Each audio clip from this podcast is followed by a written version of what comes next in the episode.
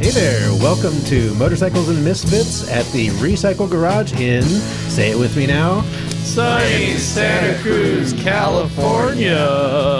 Man, yeah, it was a beautiful day out today, huh? Yeah. Yeah. So we have a, uh, a pretty good sized group here in the garage tonight. Yeah. Uh, I am Bagel, hosting tonight. Are you really? Are you? Are you really bagel? I really am hosting. for- Because you, look like imposter bagel to me. no, I'm the real Bagel. He's running. Okay. He's running the ship. I tell you, he was so. I genuine. Why? told ya. he had the most serious fucking look on his face because we're trying to get this board together. I looked like uh, somebody stole his prison food and he was ready to stab somebody. it was that good. But you know he's so, he's so adorable. I even know. even when he's stressed out, he's got this little Just don't twinkle fuck in with the his- guy. Okay. All right. All right, who's next? okay, so, and uh, in the garage today we have Knock Hey, how you guys doing? and Michael. Michael, greetings and salutations. what? Wow, that was so good. what And else we we got? have Mark. Uh, I always go for the dessert first. Oh, you go for the dessert first. That's a good plan. Yeah. And next to me we have Emma. Hello, darlings. Mm-hmm. Oh, Yes. And uh, a, a guest on the the uh, Pretty Girl Couch, we have Stephanie, Hi. Hi, everyone. and we have uh, Mustafa as well. I'm also on the couch too. Indeed, the Pretty Whoa. He, he's a pretty girl, too.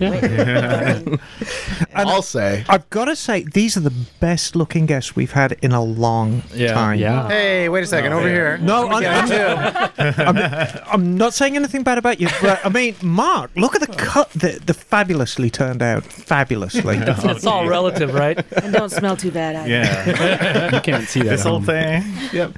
And then in the back we have uh, Evan Good evening. and Jeremy, Hello there. Heidi. Did we skip Mustafa? No, no, No, no, we Oh, I introduced got- Mustafa. I'm sorry. I'm just. we we were were- telling him- We're, Knock! we're fawning all over him. Get a grip, mate. I am peaking right now. It's like, make sure we I, I think and appreciate. Drop that acid earlier. They're Kicking I in. know. It's. Uh, yeah. So we got a lot done today. yes, we Yeah. did. So Liza and Jim are at the Stockton go kart track, learning how to drag pegs apparently, or doing some kind of weird crazy. They're at the Ke- uh, at that the code? Is Kenakaya Superbike Coach School, learning how to cornering class. So you're saying they're, they're fin- finally learning how to ride? Yeah, we could talk so much shit about them. They're not here. It's okay. They're secretly taking the MSF course. They just didn't want to. That's what it They're is. getting their Remedial. licenses the, uh, this whole time. Finally getting that basic rider course to get that Yeah. license. Yeah, G that's what I clock. had. What? What? So, um, who was in charge of the garage today, Knock? Oh, hold on. I don't know, Emma. Who was in charge? Oh, Um, Wearing the captaincy in the garage and also getting the star of the day, Wearing the seat. Mm-hmm. Captain C, Big C, Oh. sportsman, Um, Yep. is Emma, thank you. who is boss motherfucker of the yard. Yeah. We got a lot done Holy today. You got a oh my shit lot God, done. we Tell cranked us. some shit out today. Yeah. People left with smiles on their faces. It was Yeah. all crazy. Well, you know, it started off really badly. Yeah. Because But you uh, got here early, yeah? I got here at 11 o'clock. Okay. And um, Jonathan Dalton showed up real early with his BMW. Mm-hmm. And that he loves that bike, but it is pissing oil all over the back um, rotor and pads. And it's from the Hmm. seal on the uh, on, on the shaft drive. Oh wow. Um, So it's gear It's- oil coming out of that. yeah, fucking- yeah, yeah. It's, a, Okay. it's a terrible mess. so we maintenance-free. he ordered one. The bike shop he ordered it from A sent seal? the wrong one. Yeah. Mm. Um, so we got the whole thing dismantled, and he pulls out these O-rings and said, Wait "Oh, a minute. that- That, the ass end of that thing was a part. The the, the pumpkin was a part. no, Oh, okay. no, thank Christ." Okay. Um, but we're going to have to do it next week. Okay. So he pulls out the O-rings and oh shit, these are the wrong things. Mm-hmm. So um, I found him the part number for the correct seal. yeah. Um, you know, I should have known because I said, "How much do those parts cost you, Jonathan?" This was last week, and he said, "Oh, they're twenty bucks." And I thought, "There's no way a shaft seal for a BMW is going to be twenty bucks." Yeah. And I was right; it was forty-five. Ooh, so, what do you get um, a copy or something? or- Yeah. he got shafted. So yeah, you got shafted. ha ha ha! I see what you did there. So anyway, so that was the start to the day. Was the wrong part. Um, and so we had to button it all back up, but we did an Oh, bummer. oil change on it. But then people started showing up. Uh huh. and um, a lot of people showed up, and we got a lot of stuff done today. Yeah. I came in with like, and I see like at least two and a half bikes just with their tops off. Right. You know, the ninja I mean, was the half one. Right? Yeah, I mean, okay, let's go with a list here. Josiah, uh, chasing for Spark, finding it, losing it, finding it, losing it. We What's found the st- it, You found Wow. it. and that bike is running. And God, it sounds friggin' awesome. It lights up the neighborhood. Yeah. Yeah. Um, it's What kind was it? What was it? It was just. A, I noticed you futzing around with that damn uh, electron. uh, Oh, that bike had switch. so many problems. Yeah. Um, it's j- you know any bike that's been standing for 15, 16 years, especially in a damp environment. Yep. We were chasing grounds. We were chasing um, electrical connections within the loom. I had to do a repair on a replacement ignition switch, but we finally got a spark. Um, and it runs, Okay. so that's that's my big prize because I've been messing around with that thing now. How many hours we into that thing? Well, You combined guys. with mine, right? Yeah. Like how much? Like That's Yeah. right. This was formerly your bike. You sold it to him Yes. for X number of dollars, and he's stoked that he has it. Mm-hmm. Well, you know, to obviously, be to be fair, I mean, poor Evan. Um, your commitment was elsewhere with that bike because you were, Yeah. you were at a period in your life where you were spending a lot of time away traveling. Yeah. traveling, Other Mm-hmm. and so you just didn't have the time to devote to it. Um, so um, but- Yeah, Josiah, we'll get to your bike in a minute because that thing's cool. yeah. so yeah, jo- uh, Josiah took the reins. Okay. and got it for a good price. So thank you for that. Okay. And um, yeah, he's been kind of frustrated with it, but you know, we get there in the end. He's gonna be a happy camper. Yeah, he's when he rides that thing, Holy he's going to be crap. like, "Oh my god, those, And then, those are uh, great bikes." Uh, Rebecca. Rebecca's rolling, which again is Nice. a big prize for me Yeah. Excellent. um, because for um, our listeners who don't know, she totaled her 650. Is that thing total total? I don't know. I mean, she's kind of described it to me, and it sounds totaled. I mean, Is it? Is the bike on her property with the front end all Yes. busted shit? Is that what it? she yeah, can't and I bring mean down that's basically everything on the front end is just ruined. there? okay. Uh, and on a Even- bike of that value, I mean, it's two thousand dollar bike. Do you know so- if she's gonna do the insurance thing or? What's I the don't story? Get a know. total? What does Okay. somebody do Um, in that situation? But yeah, I, you know what? I don't know. She hit somebody or something. She hit somebody. Ah, okay. She let, um, you know, it's uh, uh, motorcycles and misfits top tip. You know, stay on the ball, keep your concentration going. Don't hit things. Yeah, exactly. Don't ride into shit. You won't 'cause win. You might get hurt, and uh, you might totally bike. Yeah. But she, Mm. Sometimes I hit apexes. Damn. Oh. Damn, son. wow, just wow. You know, Mike's on fire tonight. He's on fire. Look at those. He is on fire. He's tonight. in the corner too. which He's is so bad. hot. He's wearing that uh, leather suit right now, man. Let me tell you what, that's what it is. That's what's up. I can, I can That's what's smell the chafing. From That's not chafe. Disgusting. So um no, so Rebecca's down the road. She's riding um and I was listening to that bike. We got it running. It's oh, it's running like a three-legged horse. It was terrible. And Yeah. so I had, a, I had a fiddle about with the carburetor, and that has got a very lean carburetor on it. And they put an accelerator pump. It's a pumper carburetor. Mm-hmm. really? They got a Yeah. Bumper car.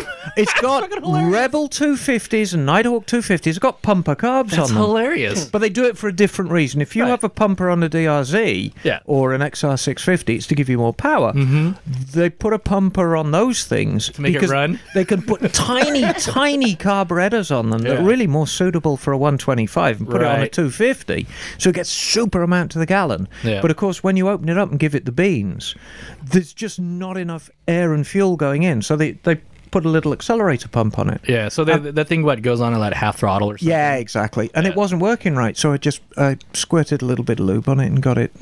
Cool. So and so she's down the road. She rode home. Little She's thrilled. diddling and you're down the little road. diddling. Okay. So we've got the Kawasaki 250. We've got Rebecca. Yeah. um, Kawasaki 500.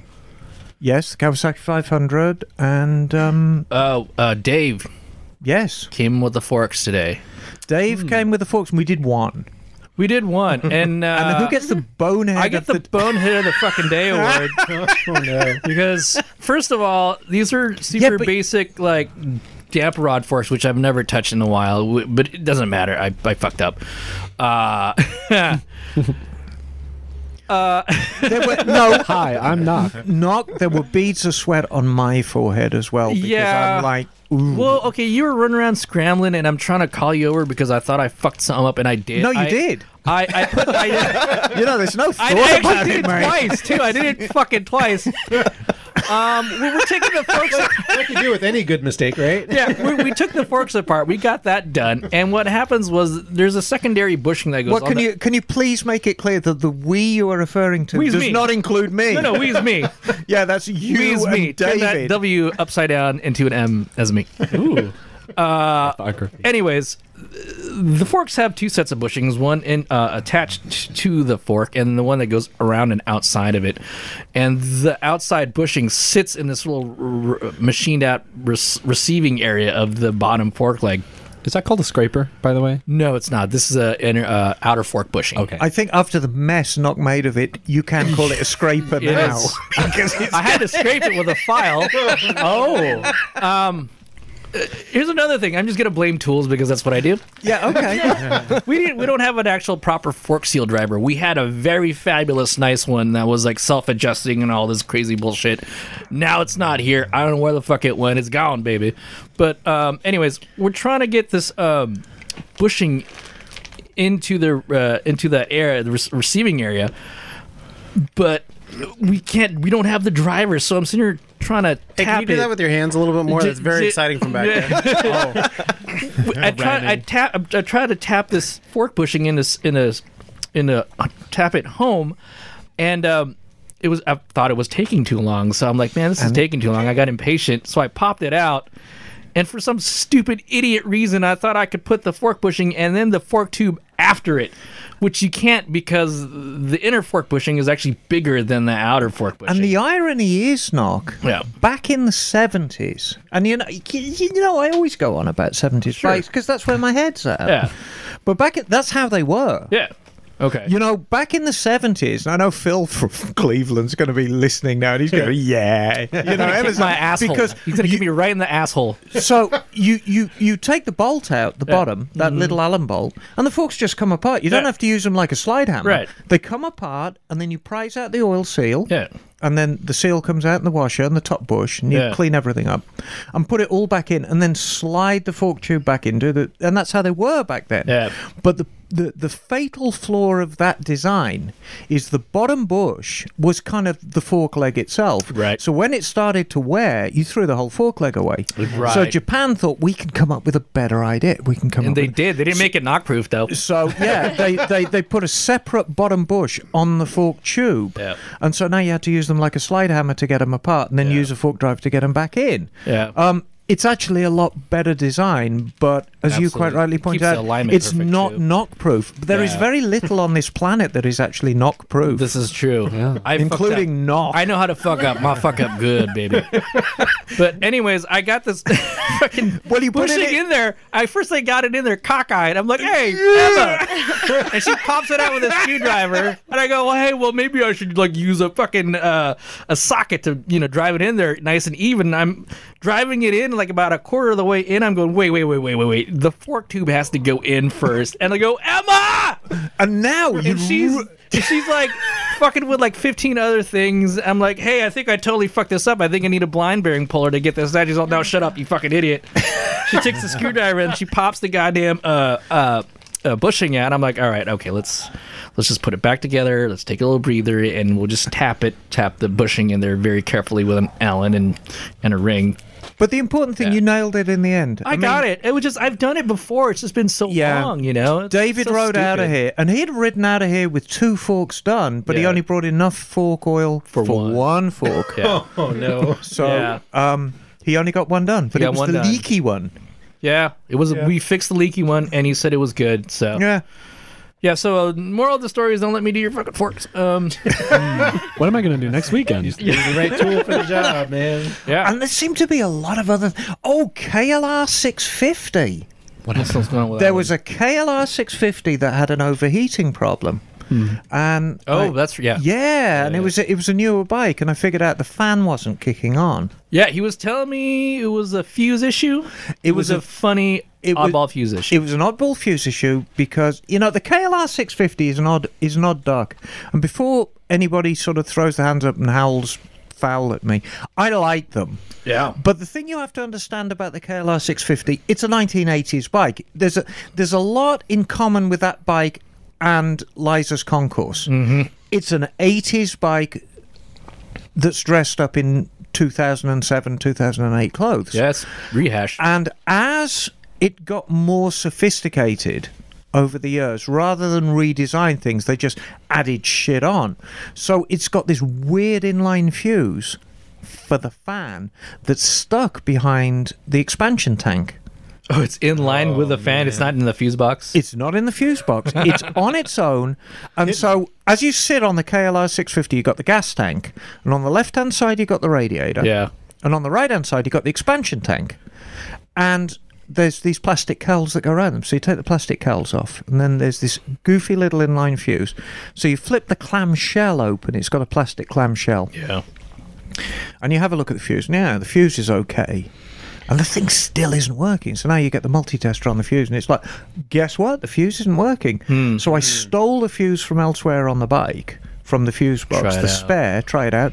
Boom, Works works, fine. just fine, and that was Excellent. the end of that overheating problem. So that was a that was a good. And he was kind of tripped out by the whole thing because I'm sort of here and here and here and here and here and Okay. um, yeah, you just got to. You know, I'm not frightened by electrics as a lot of people are, and you know, the the guy who taught me electrics, which is pff, 40 years ago now, he said, think of electrics like um, railroad and like a marshalling yard on a railroad. So your electrical current's a train, and you're going you're going to send it through um, a set of points. Do you, do you Americans call them points? Switch point. yeah. switch points. You're going to send it through a set of switch points to a different destination, Mm-hmm. and those are your switches.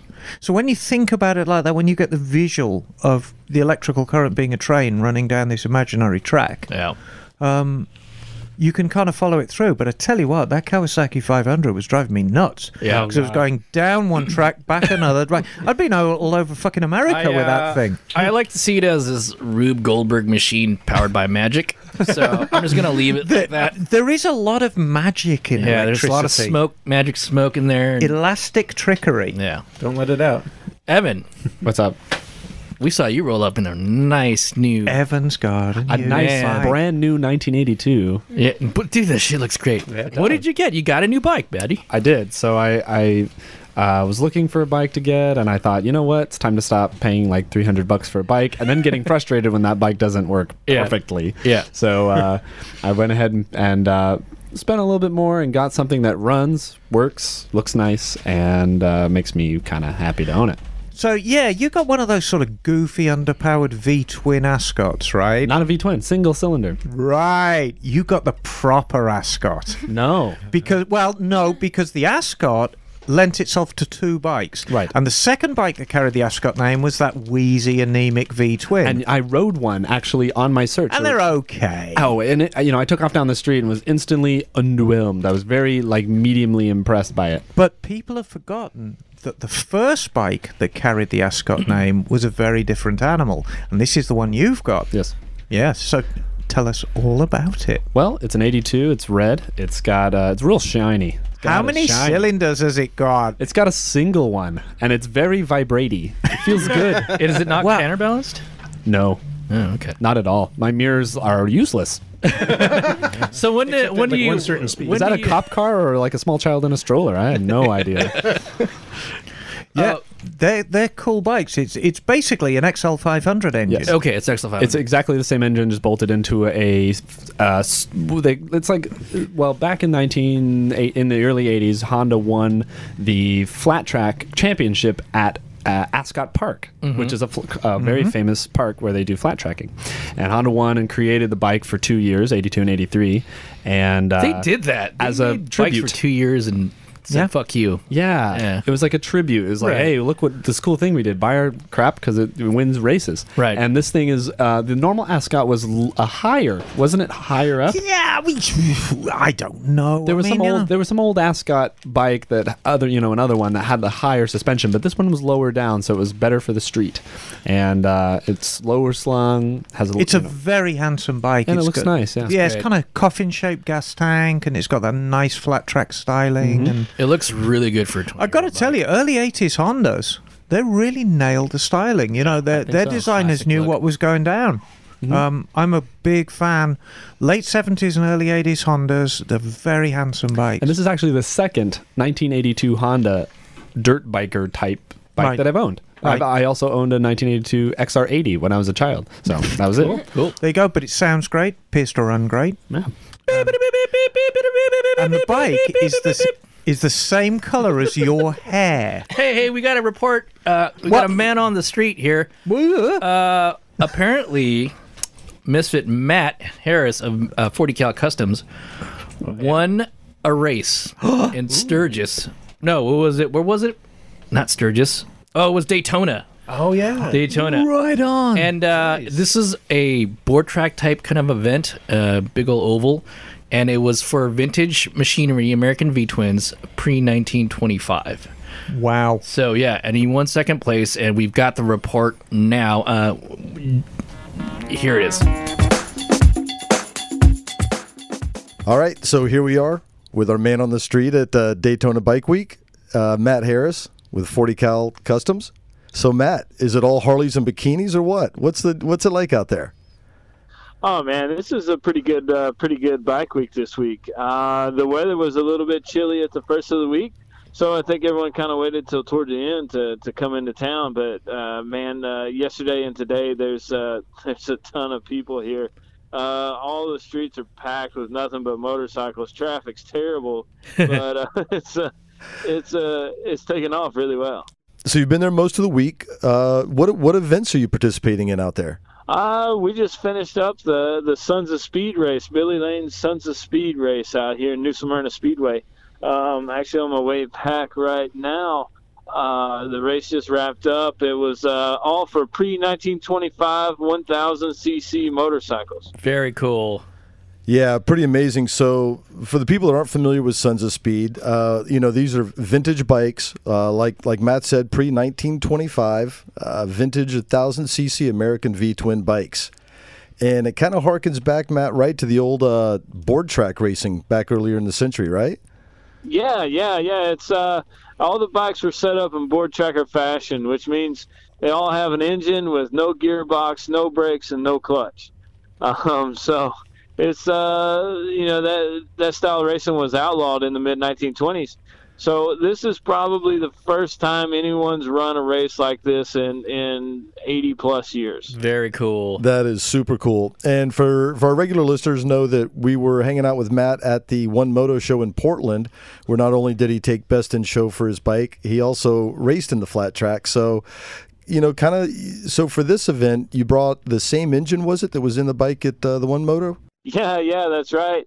Uh, the day the bike got back from Portland, I tore the engine out of it and fitted it to uh, another chassis that we had been building uh, for this race. So I only had a couple weeks time to to put that thing together, and we never really got to test it. We fired it at the house, but but man, we we finished the bike late Monday night and uh, drove down here. First time I rode it was on the track Thursday.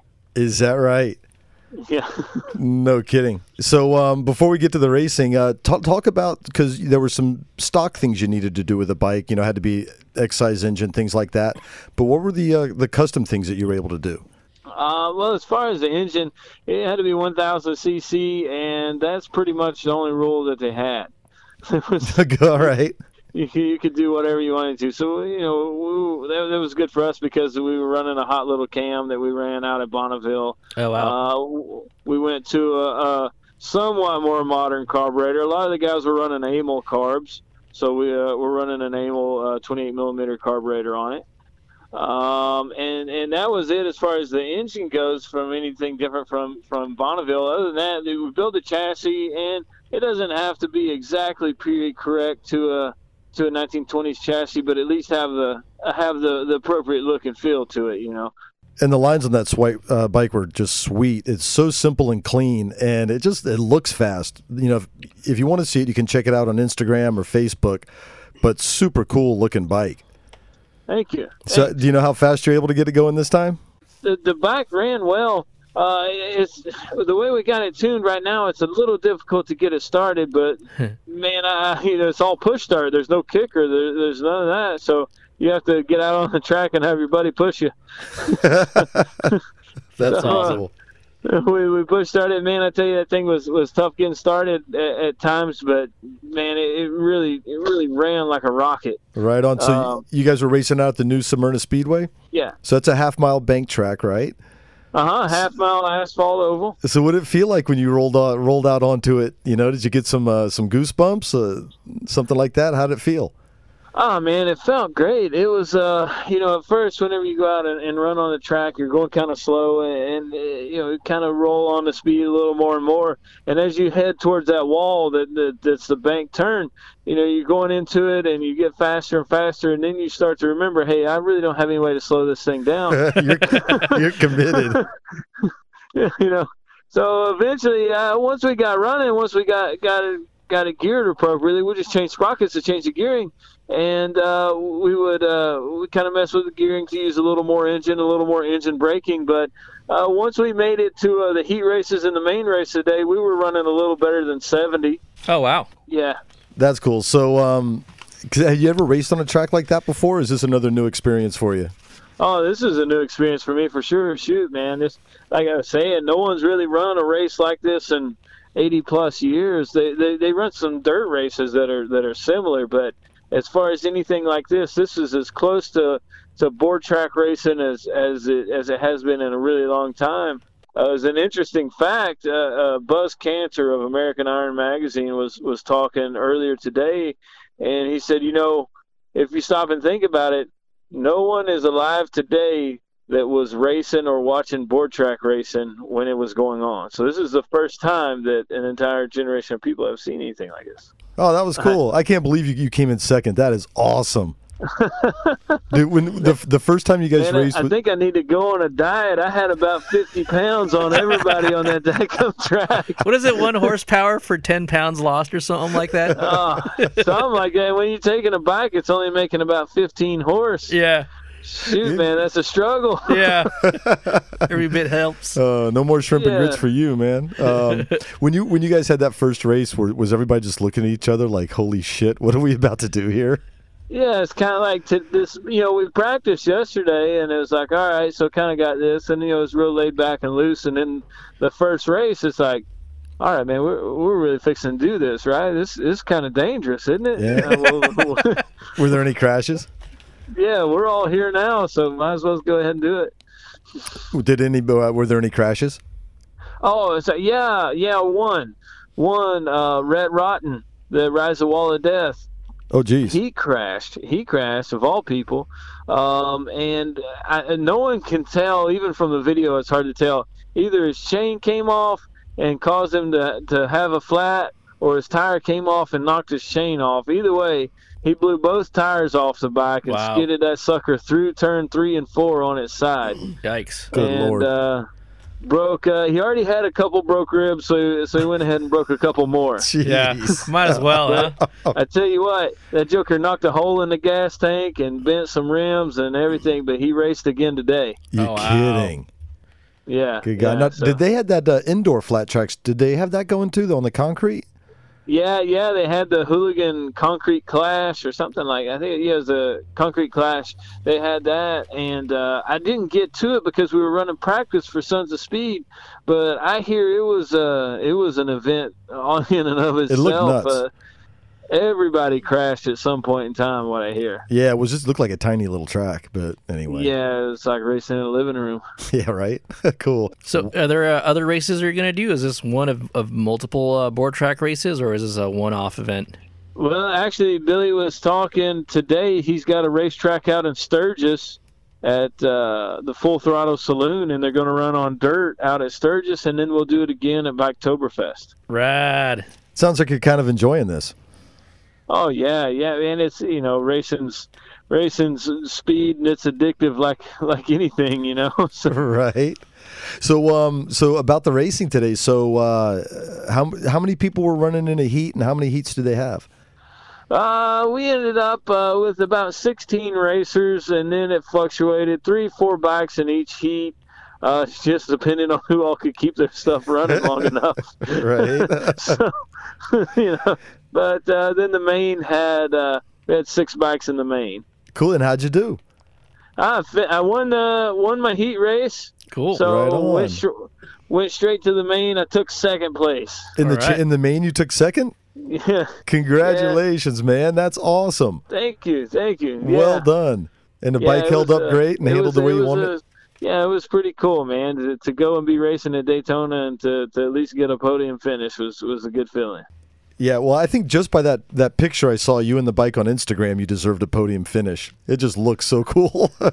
but how fun, man! That's great. Congratulations. Appreciate it. So, um, you know, back to Bike Week in general. Is this the first time you've been to Daytona? Uh, the For first Bike time Week. I came was a couple years ago. Okay. So uh, no, it's it's not my first time, but it's it's my first time getting to. I guess uh, as I would say, be a part of Daytona. Other times I, I came and, and gone around and watched racing and went to events and shows and stuff. But this is the first time that I feel like I you know get to be a part of of Bike Week. Yeah, that's rad, man. And um, so, what are some of the favorite things you look forward to for Bike Week? Other than some this of year, Uh, the- obviously the racing, but aside from that, Yeah, you know, uh, bike weeks are, uh, is for one, being cold back home. It's a good escape to get to the beach in the warmer weather for a while. But uh, man, there's a lot of stuff going on. There's a lot of great bike shows coming on. The the the Billwell Bash over at Robinson's Harley Davidson is a- is a great event. Uh, this year was the first year that they had uh, Boogie East, which was, turned out to be a great show. There's a lot of really big shows and big events going on, and, and it, it, Bike Week is turning into to being something a little more like it used to be. It's it's getting to be more about the motorcycle Cool. and, and, instead of just a scene. So yeah, it's a really cool event. All kinds of bikes here. I mean, e- e- everything from uh, of course baggers and choppers and that sort of deal, but a lot of vintage stuff, a lot of a lot of vintage sport bikes, a lot of two-strokers out running around. So it's it's the scene's changing and it, it's pretty cool. Everything seems to be going towards the performance sort of side of things and and it's not all just necessarily this one look. It's it's a lot of guys doing a lot of really cool things with several different types of bikes. did you see any bikinis? it's, it's too cold for that.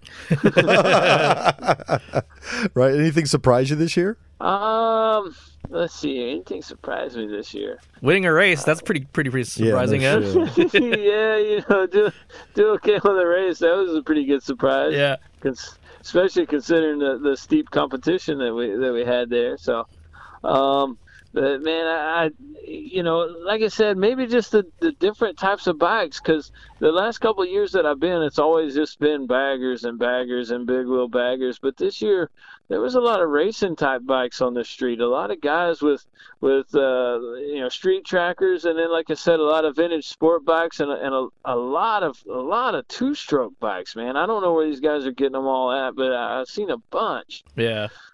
Did you get to ride on the beach, or are you guys still allowed to ride on the beach? Yeah, yeah, you can ride on the beach, and we we took my 23 down on the beach and fired it and Nice. a little bit. That's and cool. then uh, we uh, so I'm, I'm here with Smoky Mountain Harley Davidson, so you know those guys brought all the scramblers down, and nice. of course get out acting a fool and Yeah. and wiping out and wiping out in the Is sand that and right? everything. So, That's awesome. Nobody, nobody set up a, a, a little flat track with a couple of coolers out on the beach, and you guys start racing. and uh, I, I tell you, if they if they could set it up where they could race on the beach again, it would be a humongous event. It would Yeah. be huge. well, That's yeah, cool. you know, it seems like hopefully, you know, like you said, as- as it's evolving and this race stuff seems to be coming back, you know, the the flat track stuff and and the stuff that you guys are participating in, you know, you never know. It would be cool though. Yeah, man, I, I think it'd be really great. I think it'd be cool. Nice. Well, okay, so Lisa's telling me you're now an official misfit because you've come on our show more than three times or three times total. So you're definitely part of the crew. And um, All right, well, right on. Thank Uh, I, I can not I just feel so so it's just so lucky and so fun to follow everything that you have going on from you know the custom build stuff to the racing and I mean everything you're doing is just so hardcore motorcycle. Um, it I, I feel really fortunate just to be able to kind of follow your journey, Matt. Shoot, man, I appreciate it. They're all just a bunch of old motorcycles. Yeah, right on, man. So um, hopefully uh, the more more cool stuff continues. What's uh, up next for you?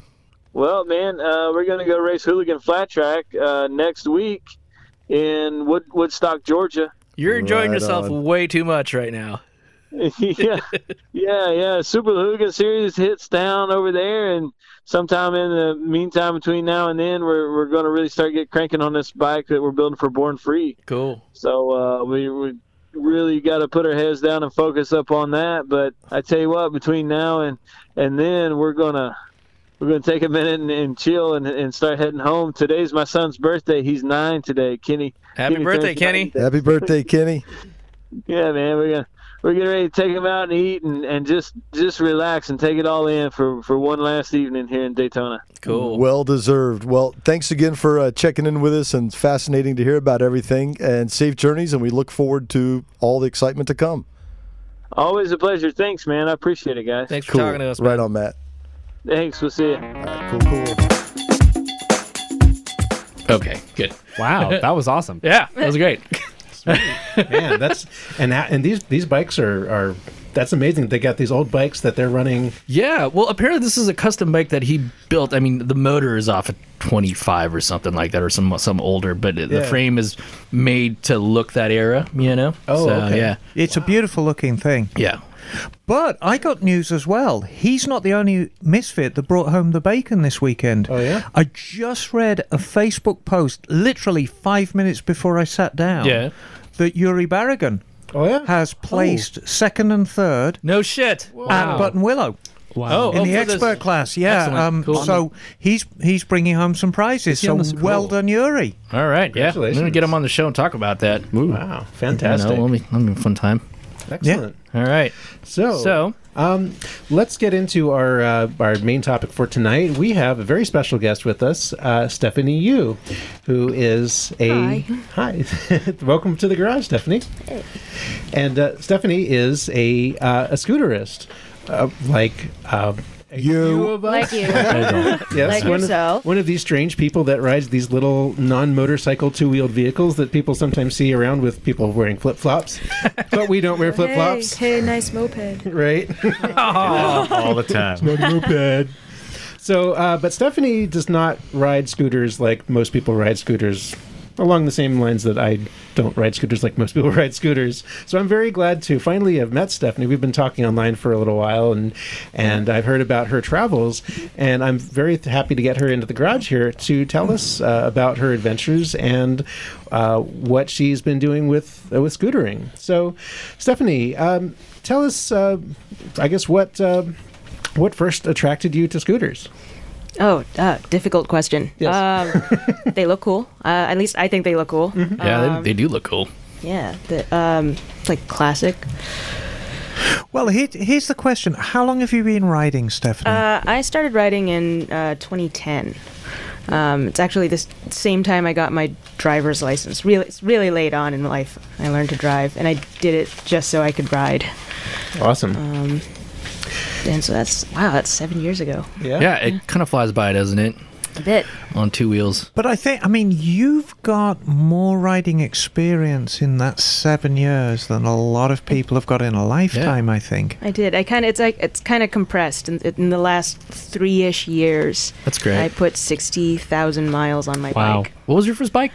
Uh, my first bike was actually a genuine buddy. It was a Okay. 50 two stroke. And then I had a motorcycle, 1983 Kawasaki 550 LTD. Very Nice. excited to get Cool. that bike. Yeah, what happened to that thing? Um, well, I when I packed up and left Rhode Island, I sold my other two bikes. Okay. And you, But- you went the scooter route to do the travels, huh? Yeah, yeah. Um, Okay. Mm-hmm. Originally, I thought I might take the Kawasaki. Um, for like a hot second, I considered the buddy, even though it's a 50. Yeah. People have done it. People have That would done have it. been the ultimate middle finger, though. Like, I did it on a 50. What's Like, your come on. excuse, bitch? Yeah, totally. Um, and uh, I just the the Kawasaki that that one in particular was just kind of a beefy bike. It Mm-hmm. Yeah, ran yeah. great, but uh, just like 480 pounds without Yeah. I, like before I even put any gear on it. Yep. And I knew it's like ah, if I drop this, I'm just gonna I'm just gonna not ever want to drop this, and I'm never gonna take any risks.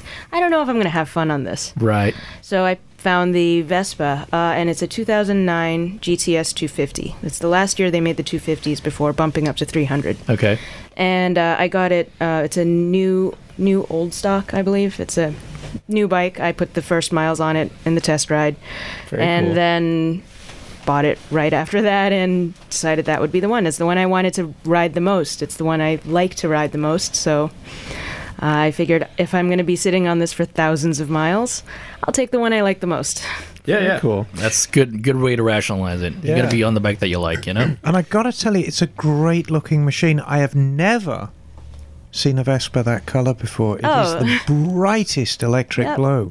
It's, not a metallic, is No. it? It's just. It's a flat blue. But my God, it's bright. It burns It's a- your eyes. It's a custom blue too. It Hmm. had an accident early in its life that resulted in a paint job. So oh, okay. So that's why I've never seen one. Okay. It might be the only one that that's blue. I've never seen another. Yeah, and it's that's a gorgeous color. And you know the dealership I work for, we're a, we're a Vespa dealer, so I Oh, see really? all the colours Hmm. come through, and but that is very very distinctive, and I got it. Uh, you- going to Moose as well. Yours is Oh, oh, the uh-huh. brightest yellow. Oh my god! I'm not jealous or anything. Don't worry. well, Moose, don't Moose- need acknowledgement. right, and Moose Moose has a uh, a, G, a Vespa GTV 300, uh, which I actually was doing some work on earlier today. Um, Thank you for and- that, by the way. Sure, Yeah. you're welcome. My Oh, man. pleasure. And um, the uh, the interesting thing about that bike is that um, it, it was not not that co- not that color yellow originally, but that is a Vespa color that was made one year in 2008 for the GTS. Mm-hmm. And I have to say that that looks fantastic on the GTV. Thanks. And No- I, I wish It's Vespa a would nice, bring that it's a one nice back. yellow. You- every time, you- you every time both- I see the GTS, that's that yellow. I'm Right. like, Oh, it's like Moose's bike. Yep. Oh, thanks. Not a GTV. Yep. But you guys cut quite the quite the dashing figure when you when you both rode in. wow! Indeed. It's like Who are we were these about to be guys? raided by scooter bandits or something. hide your shit! They're here. Hide your shit! The scooter trash is just there was- ended. And there was Bagel on the Franken scooter. indeed, totally. So uh, I wanted to get into a little bit about your your travel, Stephanie, because you, you were saying about riding thousands of miles on a scooter, and I think most people can't wrap their heads around that Yeah. concept. So Yeah. tell us tell us a little bit about what this journey was. Yeah. What inspired you to uh, start? Um, I, I think it was a lot of uh, reading other people's ride reports, Mm-hmm. um, like a lot of extended overland travel.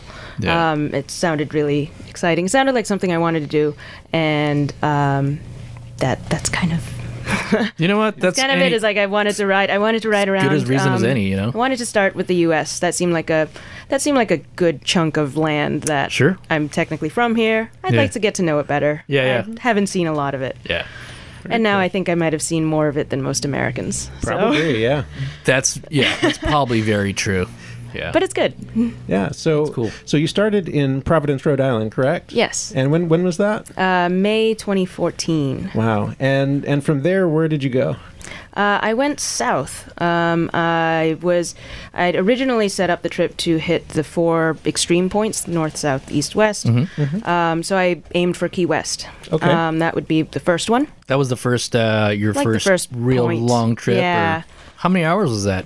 I have no idea. Yeah. Uh, I I deliberately tried to take it slowly. Okay. Um, it was partly how why many I- miles was it? Do you know? God, I also don't know. Oh, that's fine. Whatever. I feel like I'm, I'm doing a bad job of tracking this. I'm usually like I I, I, I love tracking. The- the stuff. problem I is do like peop- GPS tracks. and- Right. The, the issue is, is we don't really aren't good with geography, so you gotta go. You It's gotta a Google while. it. It's a while. It's a Probably- long way now. It's, I know. I It's know. easily a good two thousand miles, I would say, from Yeah. from Probably, Rhode Island to yeah. Key West. Yeah. Well, my first my first trip was actually like just to like test out the Vespa, Uh huh. um, and it was still red at the time too. It's the Yeah. original Yeah. Dragon Red or whatever.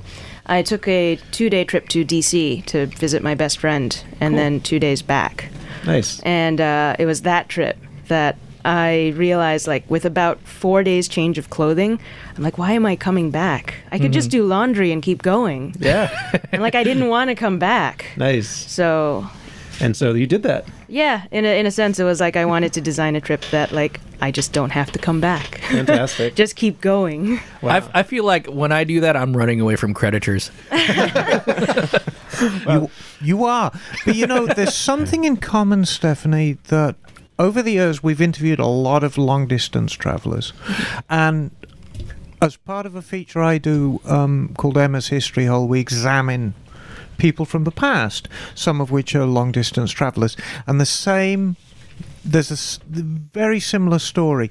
They start off doing trips of a certain length and just get entranced by the whole being on the road. Yeah. You know, um, we did an es- interview with Elspeth Beard, and she was the first Oh, woman yes. to. Right. Catwoman. And Uh, yeah. Elspeth did exactly the same as you. She did. I totally Um, Mm-hmm. she explored the whole of it, whole of England, Mm-hmm. and then she did Europe, and then and the, it was all in preparation for this big round the world trip, and it completely changed her life. And she's she's ridden around the world many times yeah, since I, then. I very much admire her. Yeah, she's she's wonderful, and she did the whole interview sitting up in bed via Skype. We Oh, we, wow. we had her on the Skype screen. There's Elspeth sitting up in bed, Hi, lady. and she's like, "Oh hey," you know. Very comfortable. It was great. But yeah. Wow. Yeah, uh, I mean, on that note, originally the trip was going to be maybe four months. Mhm. And uh, I think it was around month three that, in hitting the corners, I finally got to uh, Key West, Angle Inlet, and then I went west, just past Seattle. I went to Cape Flattery. Um, technically, it's the northwesternmost point. The westernmost one is Cape Alava, I believe, but included a five mile hike, and I'd hurt my foot. so I yeah, wasn't yeah. going to hike it. So I'm like, okay, f- Cape Flattery. Um, and that was about three months in. And at that point, it became like, uh, winter's kind of setting in. I don't know if I'm going to go. I don't want to hoof it all the way back east. Yeah. So just kind of extended after that. I wintered in San Francisco and then. How long were you there? Got distra- um, in the Bay Area? Yeah. I think all told, it was four and a half months, maybe. Okay. Five months. I kind of bounced around between San Jose, Oakland, and San Francisco. Did you get like any writing done though? I mean, because it's like, uh, you know, Bay Area winters aren't that bad. It's a Oh, little they're wet. lovely. But yeah, yeah. Mm. They're I mean- fantastic. So, I mean, yeah. Oh, yeah. Oh, yeah, and I rode through winter in Rhode Island too. Yeah. Oh, Jesus. Uh, I was a crazy person. yeah, I'm you know, that's- still a crazy person. I, So, I, know what um, that's like. yeah. same thing. Oh, I have I have so many like stupid scooter accessories for ri riding in the cold. The big, you know, like the hippo mitts. Do you or have whatever. a Do you have the scooter skirt? I have the blanket. Yeah, I have the little like the apron. Yeah. Classic. Oh, my first like uh, winter riding pants. I had like just twenty dollars snowboard pants from eBay. Yeah. Yeah. They Right. work, right? Yeah. Yep. Does the trick. Yeah. Um, yeah, so I did get to ride around uh, the Bay Bay Area a bit. I rode up, you know, uh, like Mount Tam, Mount Yeah. Diablo, Mount Sweet. Hamilton, all of the mountains. Um, Excellent. Would you say it's the shittiest traffic laden area in America? No. No, really? Wait, That's You've seen because you worse? guys can lane split. It's the Okay. only Ah. state that I'm just totally like, yeah. it's- Okay, omitting it's okay. lane splitting, would you say the traffic density is pretty shitty in the Bay Area? pretty shitty in the South Bay. Yeah. Okay. Yeah, but it, there's a lot of other places that are really bad too, This like is true. Atlanta. Yeah, yeah, Atlanta. I was gonna say LA. Atlanta's pretty rough. Yeah. Uh, Houston Yeah. is pretty Oh, yes. bad, I've and been then it's in like hundred degree heat too. Yeah. Oh God. Yeah. I'm, I'm going to stick my neck out here because you've Yeah. Mm-hmm. heard me say many, many times that I have been a long distance tour bus driver. Yeah. And I think the South Bay South Bay. are Uh, the most aggressive commuters. No. Yeah. Oh. yeah. No, you got to go to Really? Houston. No, I kind of get really. I- I go to kinda Houston, thought- I- Houston in rush hour. Yeah, They're- Houston's pretty bad. I- Yeah. Uh, Boston's full of assholes. Oh, yeah. Well, no, they're, actually, Boston. they're actually aiming for you. There. Right. Boston consistently wins awards for the most appalling drivers in the nation. I've never driven there, so I'm just quoting what other people, you know. But there's, I- they, I they, have. you know, they they've got the always interesting sort of like left turn from the far right lane, and you know, this it's called the Boston turn or something. Oh, I am- I am and if bridging now. any of our listeners are from Boston, I apologize. I'm uh, Boston just quoting roadblock. what I That's what it's called. just quoting what I heard, guys. I've never driven in Boston. I, I had one I Uber actually ride. spend a lot of there. time in Boston. That one Uber ride. I had one Uber ride in Boston. The guy got lost, and we were in Oh. a pool, and the lady was like, "I'm gonna be late for my meeting." It was hilarious. How uh, was it terrifying though? oh, the guy was like, you know, f- 85 miles an hour across five lanes to make the exit because Cool. it was, yeah, oh, it was great. he, had to get, he had to get onto the freeway and then 300 har- yards later exit. It was awesome. Yeah, so, but um, so Tiffany, so from the Bay Area, you did take a bit of a side trip uh, over Yes. the winter, didn't, didn't you? Yeah, yeah. I found a way to get to Lubeck, which is the easternmost point, via Baja. It's Nice. like you, geographically, this makes absolutely no sense. Actually, so I, I took GPS tracks of like everywhere that I've ridden since I left Rhode Island, Mm-hmm. and all of it is just it looks like a very very lost person. Like There's spaghetti. No, yeah, there's no rhyme or reason to any of this. But it's the long way, you know, the scenic route. Yeah, it's a right? very scenic route. I have no regrets about taking the scenic route. Um, I, I have I have a question for you, Stephanie. Yes. So, where is home for you now? Is is it San Francisco or is it Rhode Island? I mean, Oh, are you going to go geez. home Or- eventually, Or is it No. on your bike? It's it's on my bike. I think it, it was around that three four month mark that I realized that like when I set off, I had no intentions of returning to Rhode Island. Okay. I, I'd packed up all my things, sold off as much as I could, put it into storage. There's like one five by five storage unit that is currently half full. In You're uh, a true Rhode nomad. Island. yeah. That's cool. And uh, so it's hard to say what is home. I think it might have been. Um, I, I realized that it, I'm more at home traveling now. I'm more Right. at home on my bike. Um, But you, you rode down from the city today, didn't you? Yes, I did. Okay. Yeah. So I'm staying in San Francisco right now, Cool. just waiting for uh, the north to warm up a bit. And then off again. What a life! And you're off onto your next adventure then. Tell us where, Yeah. Uh, where you're going. I am planning to go to Alaska. Yeah. I- I to Alaska. It's the uh, 49th state. I've ridden in 48 of the other ones, so Mhm. Very Alaska cool. and Hawaii. And now, if I'm going to stick to the U.S., it starts to become like territories, and Yeah. Yeah. now it's getting kind of like shipping bikes and stuff. Yeah, that, So, that could be a challenge. but uh, and so how how long are you planning to go to Alaska for? um, I think I have about 40 days planned. Okay. There-ish. Okay. That's kind of. What's uh, final destination in Alaska? Um, eventually, I'd like to get to Haines just to take the ferry back to Bellingham. okay. It, it's kind of like my reward at the end. It's like just gonna ride hard. I'm expecting five to six thousand miles, maybe. Um, Okay. that's Yeah. sort of what I'm planning for, just so I know how to uh, space my service, um, Yeah. and then get to Haines via you know the Kenai Peninsula. I Yeah. think that's how it's What's pronounced. what kind of prep work are you doing? uh, for the bike or for myself? yeah, your in bike, general, yourself. or- Yeah, both of Yeah. I mean, uh, yeah. I- Prep work for myself. I'm like, I if if it was warm tomorrow, I'd leave tomorrow. Yeah. I'm like ready to go. Um, for the bike, it's uh, I'll get new tires in Seattle. Yeah. Um, that's kind of everything else should be fine for six thousand miles. Uh, new belt. I'll put in a new belt. Yeah. Uh, I just replaced the clutch. Um, it's just parts that wear out. My suspension has been Yeah. shot for many thousand miles after Baja. Uh, oh, Right, you have no problem, front, right? Front fork bearings. I did those Oh, because they geez. were terrible. Oh, Oh, yeah. my goodness, they, And- and you they like wouldn't- you creaked and you turned it. Right, and you wouldn't have any problem because there are just dealerships up and down the coast, yeah. Um, or is it like there, there, there are enough dealerships so I can get parts and stuff. Uh, at this point, I do uh, almost all the work myself, though. excellent? It saves money. Uh, it yeah, also helps. totally. It makes me feel more confident too that I I know what's going on in my bike. Um, Definitely. it's been a huge learning process though, because I didn't know anything about it when I left. So cool. And uh, I've got to say, you know, it was a revelation to me when I actually got involved with Vespers because, you know, the dealerships I've always worked at before have never done scooters. So, of course, now I find myself at a dealership that we, we sell Vespers and it's like, oh, God, I've got to work on these things. and Shit. Yeah, exactly. I mean, you know, for a motorcycle wrench who's done it for as long as I have, it's like, oh crap. Stupid scooters. Stupid scooters.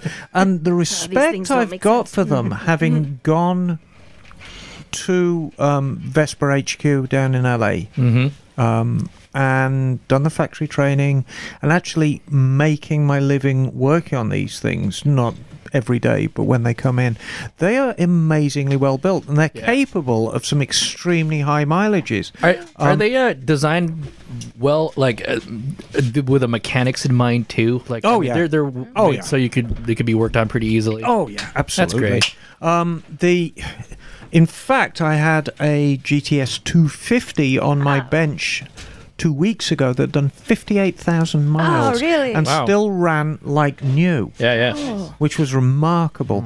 Um, But of course, it's all about the belts and rollers. You got to Yeah, keep those belts yeah. and rollers Mhm. going. Yeah. Um, but yeah, it's very, very nicely designed.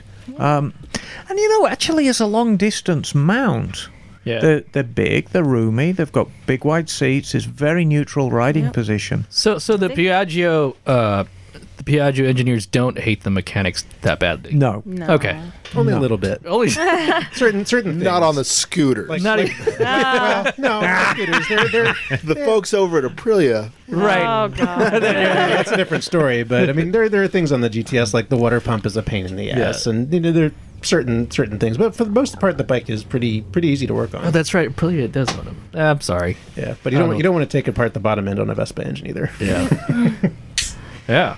Right, Emma. Yeah, right. um, but uh, yeah, as far as maintenance goes, I mean, the the trickiest thing, just as far as routine maintenance goes, I would say is probably the valve clearances, just because it's Yeah. tight in there. Yeah. That's important. You know, your hands are a lot better equipped for getting the right valve cover off than mine. I, I still struggle to Yeah. get my. Yeah, it's just Because a tight you know, I've space. got these big, goofy hands. These and these trips that you're on, Stephanie, are they by yourself? They were solo most of the ways. You ride with people. Um, or- it's mostly by myself, mostly Okay. solo. Cool. Uh, sometimes I'll link up with people and we'll ride. Like usually, it's like a few days together. yeah. What's the most difficult thing about uh, riding with people that you don't know or you kind of know? I mean, uh, oh, I'm not sure. Just Yeah. uh, getting used to, I guess, getting used to how they do both- things. Yeah, I or- guess. Yeah. It's most. It's mostly been pretty easy, pretty natural. That's You good. just fall into a rhythm. Yeah. Um, and usually, like my bike is the smaller one, so Yeah.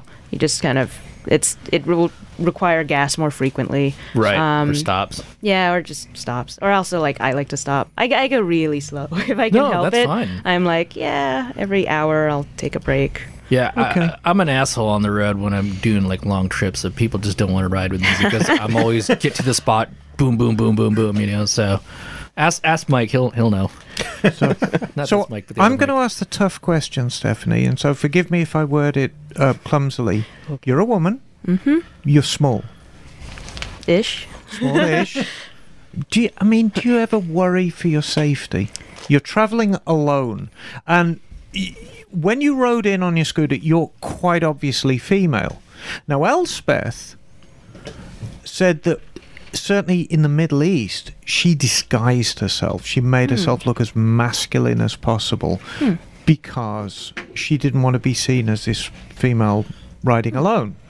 And that kept her safe. Hmm. But you're you you rode in you're very obviously a smaller female riding a scooter you're on your own in some i'm not saying necessarily hostile parts of america but certainly Um, I, I think a lot of America is, it's mostly, it's okay. It's Yeah. not going to be threatening in the same way that it would be in other countries. right Somewhere- absolutely somewhere else. yeah i mean Yeah. it's america god damn it um At most, it's kind of like it's it's some awkward comments, maybe. Right.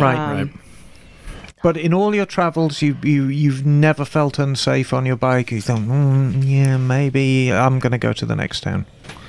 Um, sometimes. Yeah. It- it's one of those like if those spidey senses kick in. Right. It's like it's a matter of like before you get into a situation that could be bad. Yeah. Uh, you that's just, just like, try general and, yeah, danger, you, right? Yeah. Like, that you just pay doesn't look attention right. and say, Yeah. Mm-hmm. yeah. that doesn't look so great. I think Mhm. I'll not stop there, Yeah. or I'll just you know stay closer to maybe this group over here. Yeah. Yeah. Or just not stop. you know just be like, hey, I've Next got town. two wheels. Next town. See I mean- ya. That's a very, very important point because, you know, um, our listeners are, are all across the board in terms of experience with bikes and where they're at and what they want to do. And a lot of our women listeners think, yeah, you know, I want to make that road trip across the country. And of course, hearing somebody like you who's done it and kept herself safe without super superhuman skills, that's really an inspiration for them. So, yeah, do it. Cool. I, I Um, mean, I, I don't know. I, sometimes I wonder if I should be more afraid. it se- it seems like it's mostly okay if you're like careful. You just pay attention. Yeah. Right. It's Yeah, mostly and- paying attention. And like you said, you use your judgment when you see a situation that seems like it might be potentially unsafe. You just Yeah. get get yourself out of there. Well, I'm, I'm of I the also- mind. Oh, mm, sorry. Go ahead. Yeah, go on. Well, I'm, I'm of the mind that like uh, someone who rides two wheels, there's this minimum expectation of uh, situational awareness that you have to have in order Yeah. to do some like you do. You know, so Yeah. I, I I actually feel like having a bike of my own it gives me a lot more freedom. Right. It, Oh, it for really, sure. Totally, it really totally. is like, hey, do I not like this situation? I'm going to ride away. Mm-hmm. Right. right. um, I so got another don't- question yeah. for you. Uh, what's the moment that you realized that you were on a road trip? Like, for some people it's 200 300 miles it's like holy shit i'm actually doing this uh, for you when was that like the first time I- you did a trip or I think it was like the day that I left Rhode Island, the day that Yeah. everything was packed on the bike and I left. It was already I'm on the trip. Oh, cool. Um, and it had been so much planning too because Mhm. I, I had to put everything into storage. I'd given up my apartment. Um, it's like where the first domino fell basically uh, yeah, that was actually that was that was the last piece. Uh, Yeah. I knew I quite liked my apartment. It had lovely garage, two bedroom just for me. Oh, Nice. Oh, Uh, yeah, I turned it the second boy. one into a studio. Well, it was shit. great. Um, Nice. Yeah. So it was my home office. Um, when I gave that up, I knew it's like it's over. It's just a countdown now. Yeah, so yeah, I'm yeah. just it's all just plans that are now going into effect that first day that I hit the road. That's so, cool. So speaking of home offices, you've been essentially traveling on the road for something almost like three years now, right? Yep, almost. How do you survive? I mean, how do you make a living doing this? I mean, what? How? How? What's your secret? Uh, I wish there was a. I wish there was a really good answer for this. Uh, I've uh, been working as a freelance illustrator for Rad. nine years now. I can't believe it's like still, still scraping by doing this. what kind of il- illustration digital Um, or I, uh, digital, a lot of digital. Oh, It's cool. a combination of traditional and digital. Uh, Nice. Mostly books. I do uh, children's books, picture books, chapter books, um, graphic novels. Uh, and, Killer. yeah. Look me up on, on Amazon. Buy my books. yeah so, no seriously like, wh- who who who, uh, who what's the story Um, uh, before I left, the picture book that I finished was called Such a Little Mouse. It's, Mhm. uh, oh my God, I'm going to mix up the author's names now. It's by Alice Shirtle. I Okay. believe. Uh, and it's published by Scholastic. Yeah. Um, so that's been out for a couple years now, and I just finished a second book uh, with Scholastic again called Goodnight Bunny. Mhm. So they're both like lots of small, cute animals. Um, and alas, nothing about motorcycles or anything. But- but not, yet. I've, Not I've, yet. I've got this perfect vision of you sitting, leaning against your scooter in a field with your sketchbook out, knocking up a sketch, and then sticking it in an envelope and mailing it to Simon I and have- Schuster well, or now, whoever. Now and- with like technology, there Yeah. have. Oh, sorry. I also um, I've done some uh, comics for uh, SpongeBob.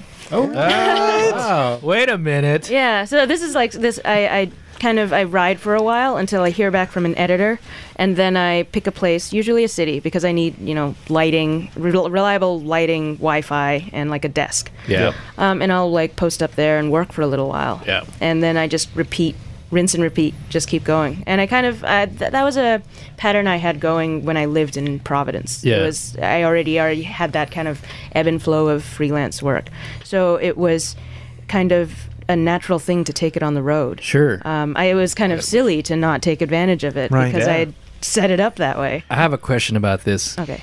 Has your artwork has it m- changed the way you do your artwork now that you actually travel? Has it improved your artwork? Has it affected your? It made it smaller. I'm like, I don't want to carry all this big artwork.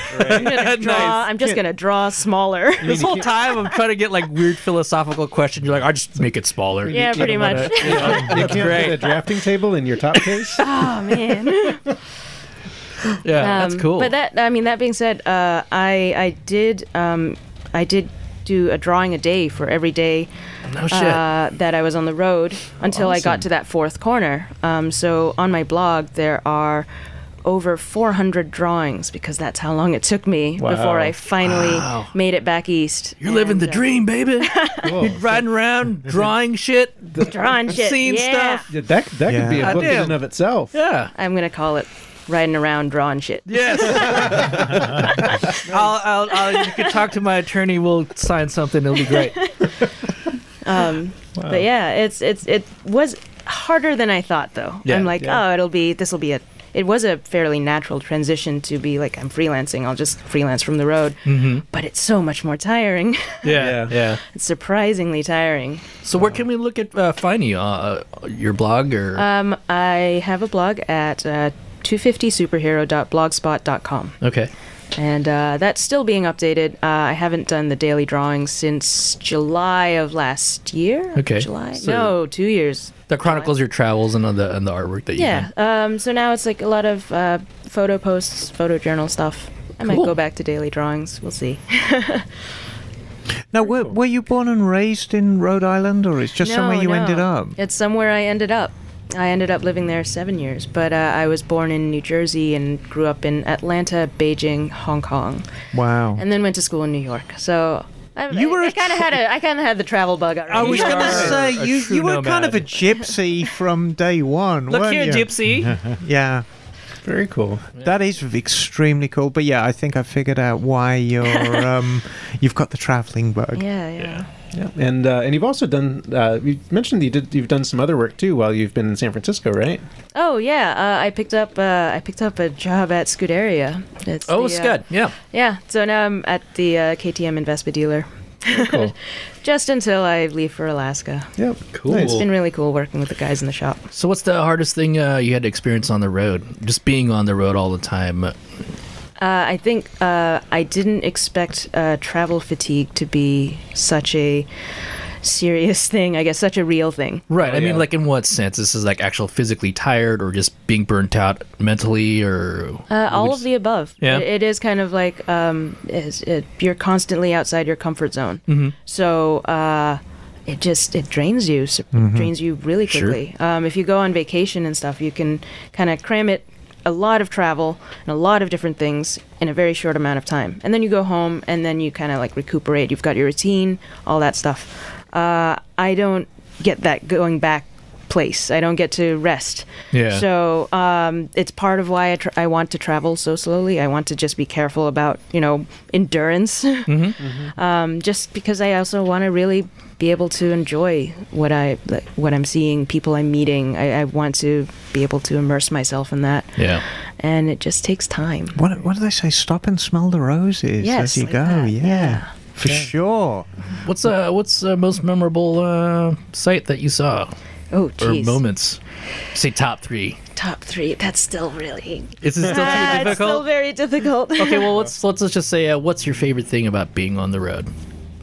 Um, meeting people, actually. Yeah? Yeah. Okay. It's actually people make uh, people make the place. People Sure. make memories, Mhm.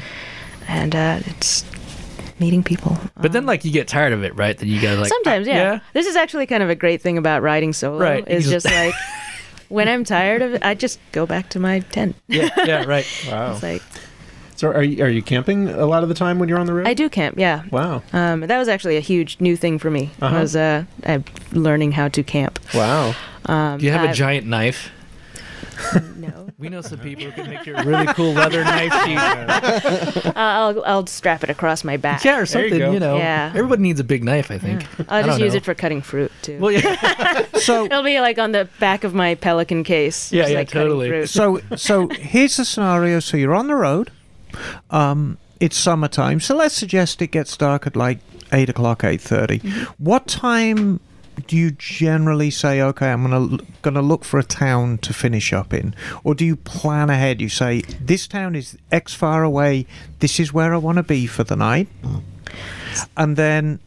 Do you look for somewhere specific to camp, or is it just kind of a side the road kind of deal? uh, I usually I I really like researching and planning and making Right. routes and everything. So generally, I'll look maybe a week or two ahead Mhm. and like kind of eyeball if i'm aiming for maybe 200 250 miles which is a very very manageable short day um, but enough to cover s- distance um, i'll just kind of see what's in that range like i'll look probably on google maps or like asking people oh look there's a town maybe there's something there um, and we'll look up a couple places in advance Um, Okay.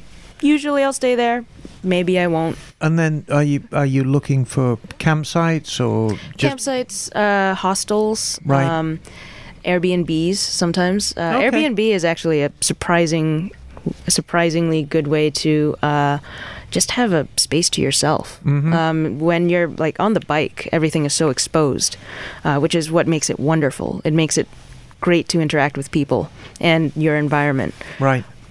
but it's also very tiring. And uh, sometimes, if you like, I couch surf too. Right. Um, it's a great way to meet people. But if you've spent all day on the bike meeting people, sometimes you just want to like crawl into either your tent. But if it's urban, maybe you can't find a camping Mhm. spot. So Airbnb. I've called it like urban camping. Uh, Glamping. someti- well, because Wha- sometimes you can rent out um, unfurnished rooms. No so shit. you're basically you're indoors and you have like ru- plumbing and stuff Yeah. and heating, cooling, whatever. But you just roll out your sleeping mat and like your sleeping bag, That's and that's great. it. Yeah, Nock, do you remember those two cats, Will and Max, who were uh, doing the uh, travel down to Baja? Oh, yeah, yeah, On yeah, the yeah. adventure bikes. Uh-huh. Because, you know, they showed up. Um, these two guys, they were from Canada. They were from Canada land. And they were riding all the way down the coast to uh, Baja. And they showed up, um, did the podcast, and they was, oh, well, you know, where's the camping nearby? I say, oh, come on, guys. Um, come back to Emma's house. And so they crashed at my place, and I think Will Will got the bed in the spare room, and then Max got the couch.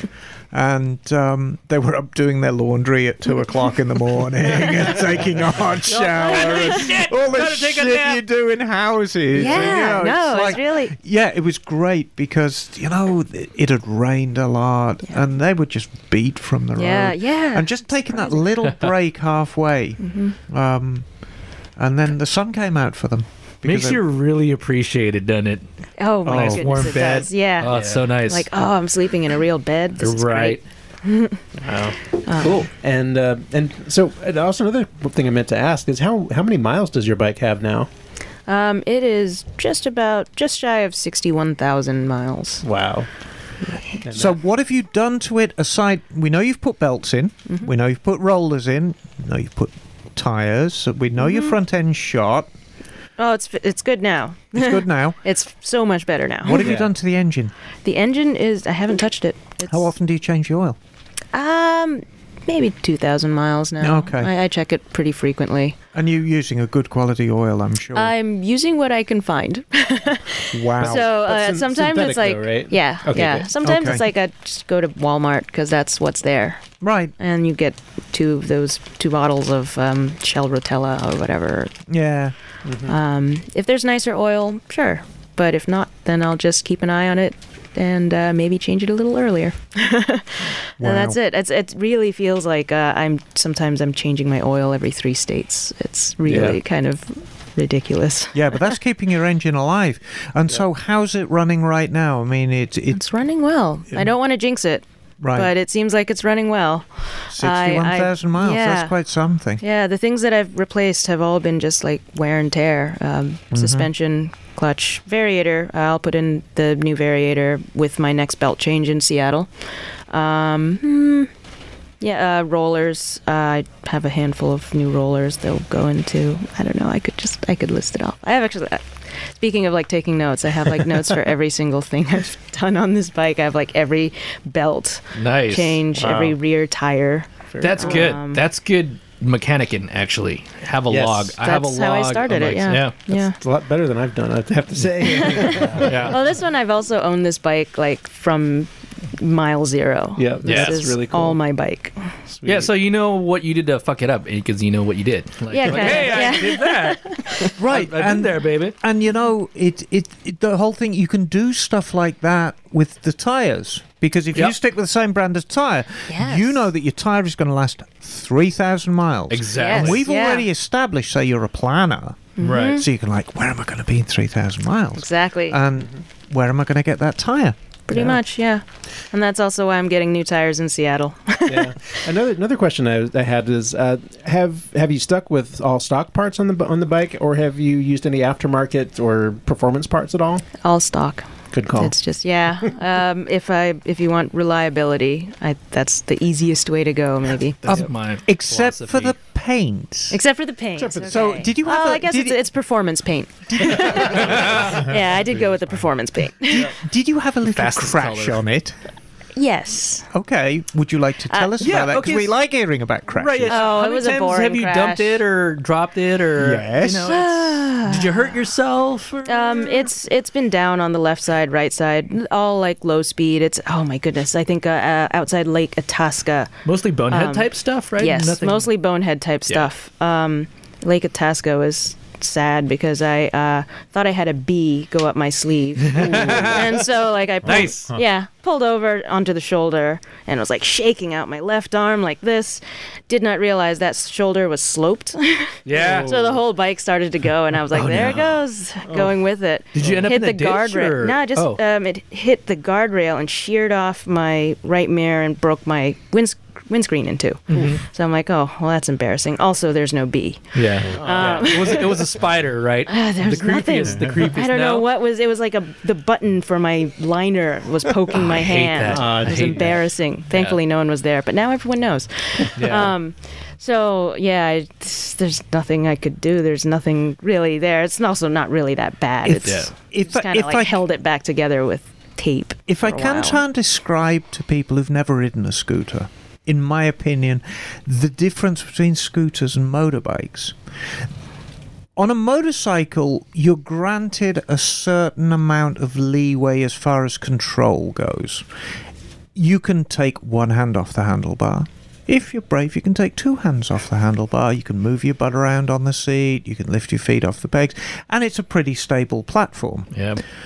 On a scooter, you have to have both hands on the bars sitting in the proper place at all times because if you don't, it will throw you off. Mm. No? I was gonna say. So my other bonehead. Oh, thing she's that calling out your happened- bullshit. she's Oh, calling out your bullshit. Oh, My other bonehead thing. Um, I I dropped the bike in New Orleans the first time through, and it was like just like a stupid, like really rough road, Right. painted surface, potholes. Like I, it was raining, slowed way down. Um, like maybe five miles an hour, just pointed it straight and was like, I can't avoid this patch. They've got cars on both sides. And like, bam, bam, front washed out, landed Yeah. on my foot and um, Ow. sprained my ankle. Possible fracture. I don't really know. Ooh. But what it meant was after that, I kept riding um, and had to find a way to keep my leg elevated. You can totally prop your leg on the leg shield and have it pointing straight forward as you ride down the road. and if you can do it with one leg, you can do it with both legs. well, hey. So you can like just like highway cruiser peg I've seen style it ride on with the yeah. both feet up and like, Oh a, bo- like a bobsledder. Oh, that's fantastic. Oh, kind of cool. Well, no, the, you see, and the then re- you and then you Comment. like you know hold it open with your right hand and throw a peace sign with your left. You see, the reason I mention it, um, the workshop manager at our place, he got himself um, a Vespa GTS 300 very, very cheaply because it came in as a trade in. And it's black. And the woman who owned it had dropped it on the right side. So, of course, you know, the right Mm. side's mangled. And, you know, it's a monocoque construction. Mhm. Yeah. So that anytime you get any damage. Big black monocoque. Yeah, big black monocoque. I knew you'd be excited by that, I'm Mark. just saying. I'm just you know Um, being accurate. here. You know, anytime you get any damage on those sides of a, a Vespa, it's off down the body shop you go, and yeah. you're a, If it's- if it's not totaled out, right? If Yeah. it's and f- frequently they are because you know a lot of guys who own body shops are murderous swine, and they will dream you for every penny you've got. Um, and I think this thing, um, the woman just no, no, I don't want to repair this bike, so um, service manager got it very cheap, and he said, you know, I think the head bearings might be a little loose on this. Do you want to take it out for a ride? So I said, yeah, okay. So I take this thing out and I get it up to about fifty miles an hour. And I think this feels really stable. And I lift one hand off the handlebar to see what's happening, and it went into an instant tan- Oh. tank Oh slapper. my God. and just scared the living crap out of me. Yeah. Um, and I remembered that if you go into a tank slapper, you never touch the front brake, never touch the front, even though every fiber in your body wants you to grab that Yeah, front brake, right. you have to accelerate through Gas it. So I out did, of and it. Oh. it got worse. Oh.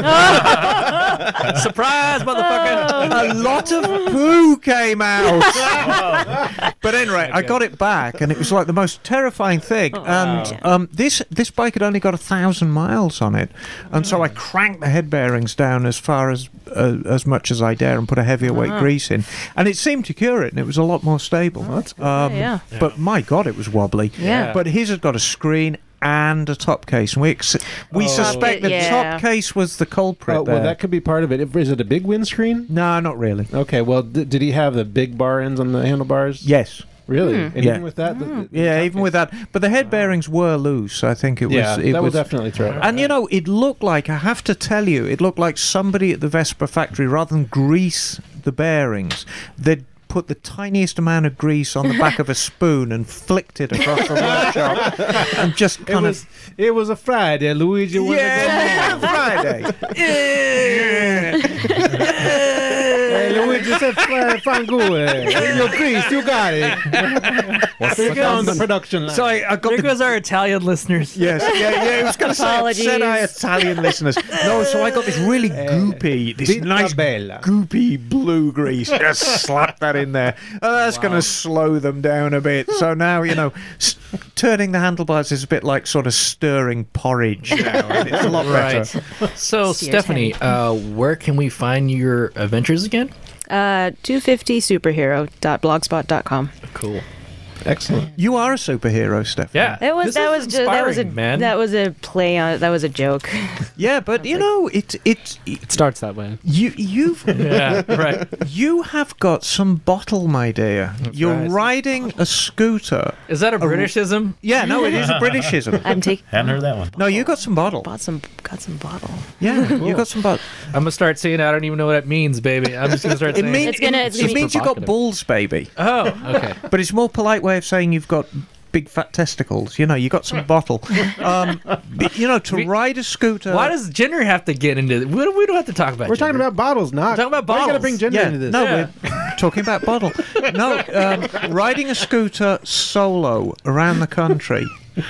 Well, you know, just riding anything solo around the country. I mean, it, it takes guts. Hey, Hey, we got an email. This is in response to a cat's we got diatribe about one email. bikes and shit. Well, we got one. We got a whole bunch, but I ain't got time for one. we got time for two. Read a couple. Well, only if you got if you got one. Yeah, we know. What are you you just pointing hand at? them over, Knock. everyone's They're pointing. sitting on top of the mixing Oh, board. gee- yes. shit. Oh. Okay, well, I'm going to read mine first while you pass those out. Okay, this one is from Michael. hey, Misfits. Not me. not not this Michael, some other Michael from the Ethernet. Uh, hey, Misfits. Uh, agree with the thoughts expressed in the last show about lending and borrowing rides. I personally bounced between too much lending and getting burned to not lending anything some to not lending anything to something in between. Okay, sorry. Take that from the top, man. No.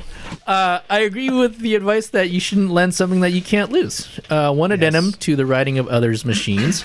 I think that those of us in the motorcycle service industry tend to readily ride everything offered as we need to ride the customer's machine as part of work. Uh, I think this desensitizes, desensitizes it, us to it.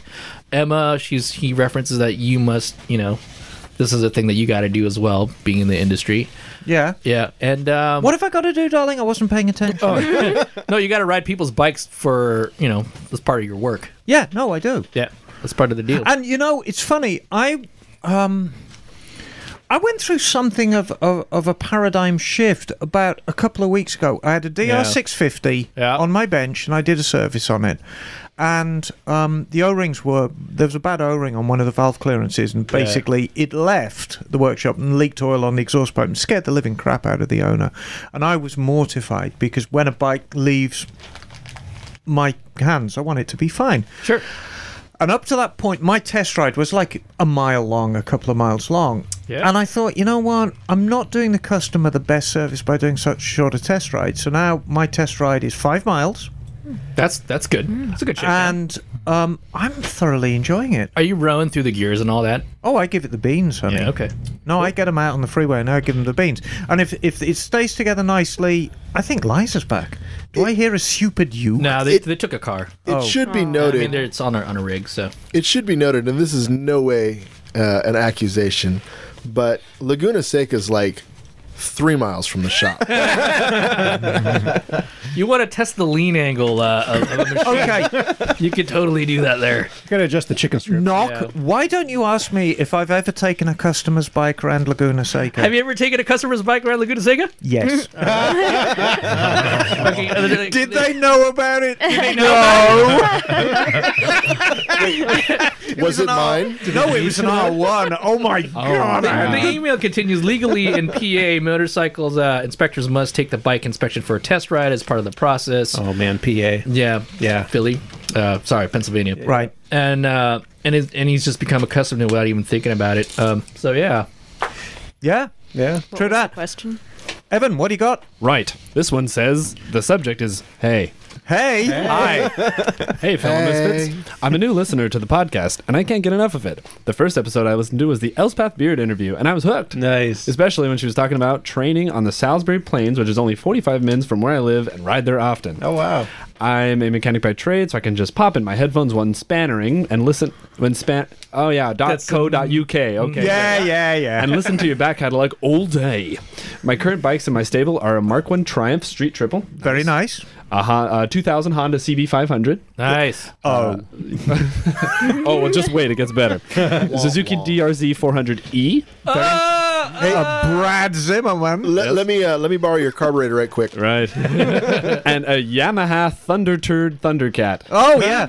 Those things are great bikes. Yeah. Yeah, Thundercats are great It bikes. says project bikes are 79 Yamaha XS650, Kawa GPZ 400R, GPX 600, and a Triumph 3. Jesus Christ, how many bikes has this bloke got? Big old thing. Uh, there's a lot more here. I could Just conti- paraphrase it. All right. Yeah. He says he uh, struggles to find time to work on his bikes. I know Emma loves the Bandits, but I have to disagree and say that one of the best bikes you can get is the CB500. Rubbish! we'll settle this. We'll settle this. Settle this in the octagon. Yeah, Okay? no, and, and and he says that his him and his friend bought it. He got one that was real old and shitty. Yeah. Uh, uh, they all rode from oh, and he got them ro- roadworthy and rode them from England to Romania and back in two weeks. Wow. Uh, They covered five thousand miles. Bikes all made it there with three crashes and rough roads. Uh, it was an amazing trip. Okay, you're reading all the emails from now on. Okay, yeah, he's got a very good email. I would love to. I'm barely literate. So, what else we got here? Uh, well, I have one here. Um, this is from uh, Jake, Hello, Jake. and Aye. he says, "I'm with Cat." He says, Uh-huh. This is- let, me, let me explain. People love cats. they love Emma and they love cat. Meow. He says, "Jake again from the snowy Adirondack Mountain." Oh yeah, Jake. Oh, I had a, a, a. How do you say that properly? Adirondack. Yeah, I had a chair. I had a Yes. chair from that Adirondack. same neck of the woods, and I, I bought it from Home Depot, but it said it was from that neck of the woods. Okay, excellent. That was a excellent non sequitur. Yeah, I just got a chair. Jake, so Jake says, Tell that People one like their again. cucumbers pickled. Jake says, wanted to add to your backlog of emails, but I've already had my 15 minutes on the podcast. Similar to Kat, the only bikes I ride are ones I've already bought and insured, mostly because anyone I know who rides is on a 10,000 plus dollar chrome noisemaker. Oh, As, man. as far as motorcyclist image is concerned, people will only remember the negative encounters they have with motorcyclists. True that. We motorcyclists are the on, are the only ones who watch vid, who watch the videos of motorcycle accidents caused by i- idiot drivers. The general public sees the stories about motorcycle gangs bullying innocent motorists. Yeah. I'm, I'm fine. Hooligans. I'm fine being invisible as opposed to a target. I try to only hoon electric bikes, or I only try to hoon while I'm alone on the road. I don't need anyone remembering me for anything other than being a nice guy. Electric bikes may be making an appearance in MotoGP. Don't know if you've already recovered this, but it could be something to talk about for a future podcast. Yeah, we'll probably I would definitely talk love to about hear that. more about that. We'll get uh, Kev from MotoGP to talk about that. yeah. Killer. And uh, Jake says, keep up the great work. Been listening since Thanks, Jake. episode 18, and I still look forward to every week's adventures. Cool. Blimey. Excellent. Thanks, Yeah, Jake. you know, it's that's another thing. We up, you always just remember the bad shit, right? Yeah, I mean, and the- like if I was riding around throwing out hundred dollar bills, maybe they remember me for like a minute. So that that fucking biker. You gotta go Highway 17, man. There's a guy on a motorcycle throwing out hundred dollar bills, and they're like, "He's causing traffic accident. That's not cool." Oh, Would you like me to read an email, Bagel? Oh, Oh. Right, right before you do, I forgot to say that mine was from John. So thanks. John. Okay, hey, John. Thanks, John.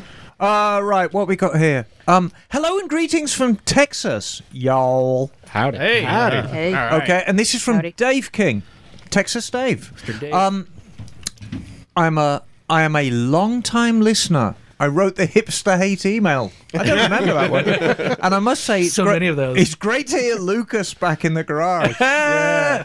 Yeah, he's not here tonight. I No, don't know he's why. not. Oh well.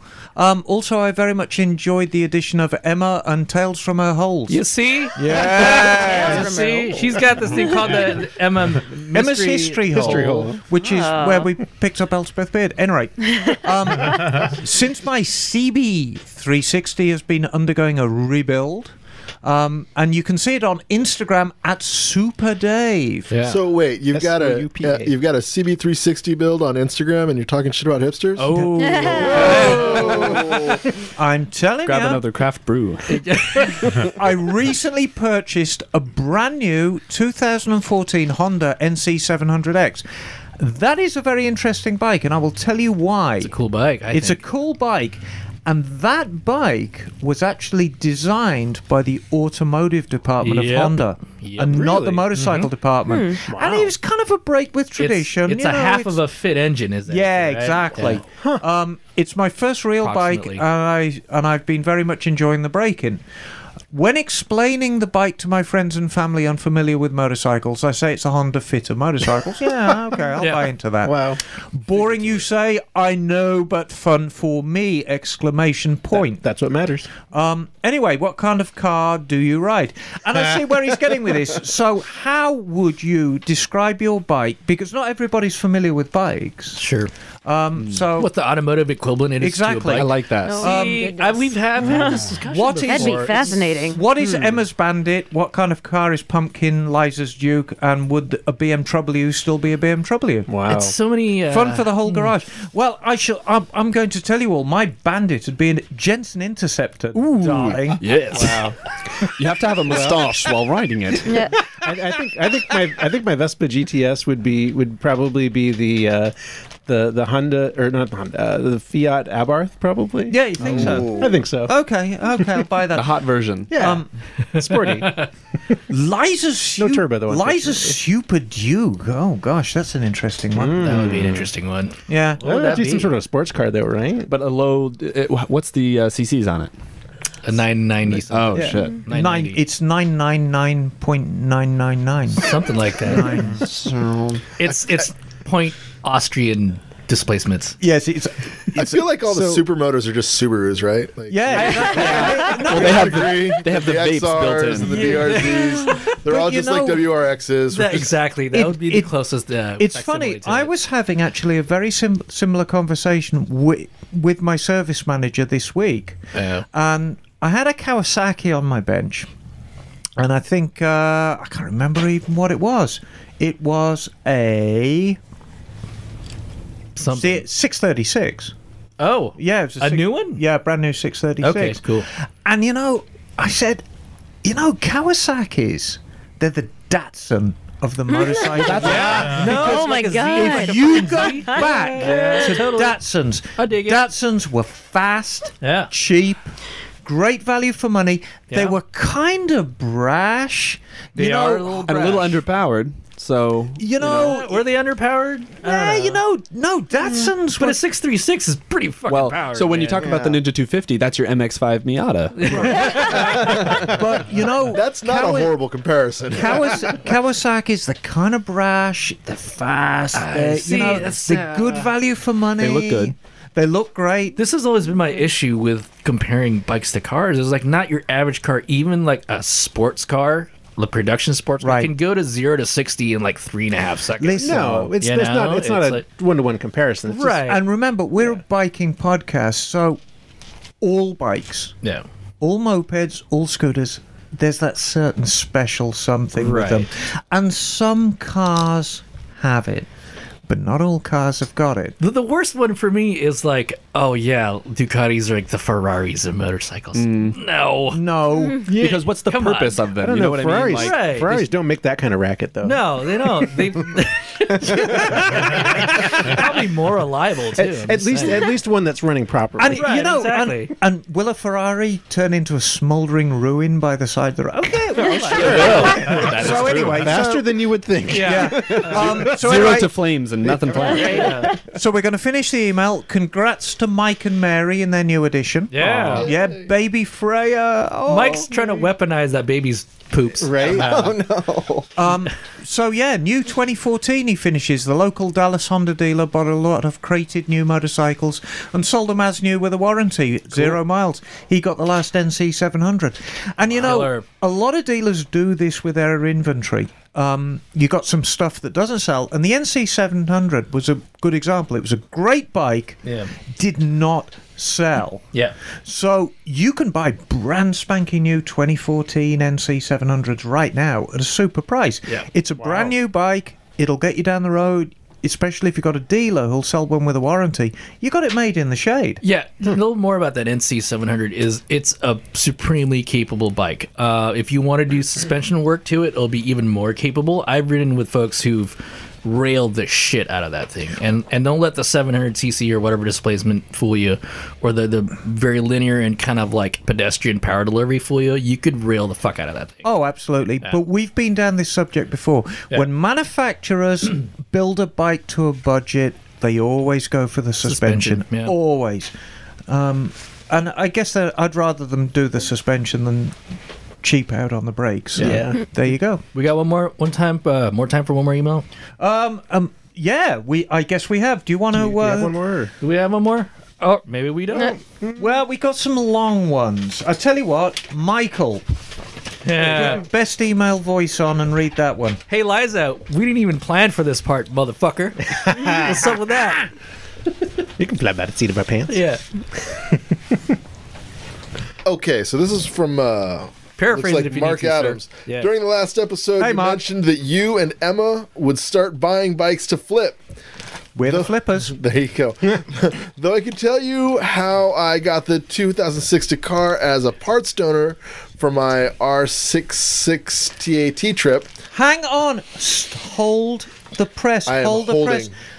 That Mark, who read that email, is sitting next to you right now. Oh, hey, Mark. Mark So, check it out, Mark. Why don't you read your email? Now your voice, your voice is much better than mine. so yeah, finish. But this is going to be a first. The, Right. the, the, the writer will be able to respond to your answer in real time. this is a first. There is an online site, copart.com, that handles all the auctions for salvage insurance vehicles. Yeah, that's good stuff right there. That's good Yeah. knowledge. Of course, it'll be uh, emptied out by the end of this podcast. Yeah, thanks, thanks for that, by the way. I'm glad I got mine already. Yeah, let's Right. delay the Uh, release of this podcast exactly. by a couple hours. Um, Uh, they are all over the U.S. with many physical sites in California. Sweet. Uh, I signed up on a lark and stumbled upon an upcoming auction for the perfect bike. Then the learning began. Apparently, in California, you need to have a certain license to buy these vehicles, bikes being a different license than cars and trucks. Yes. But you can use an online broker instead. If you aren't planning on doing very many, I was only intending on doing uh, the one bike. So, this was the route I took. There are fees attached to this, so if you are doing this as a business, it makes sense for you to get a license.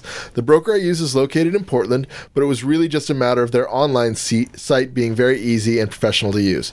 The other thing that I learned along the way was that the auction start time is not for your individual vehicle, but for the row that your bike is stored in. Mm-hmm. And they will move down the row one at a time until reaching yours.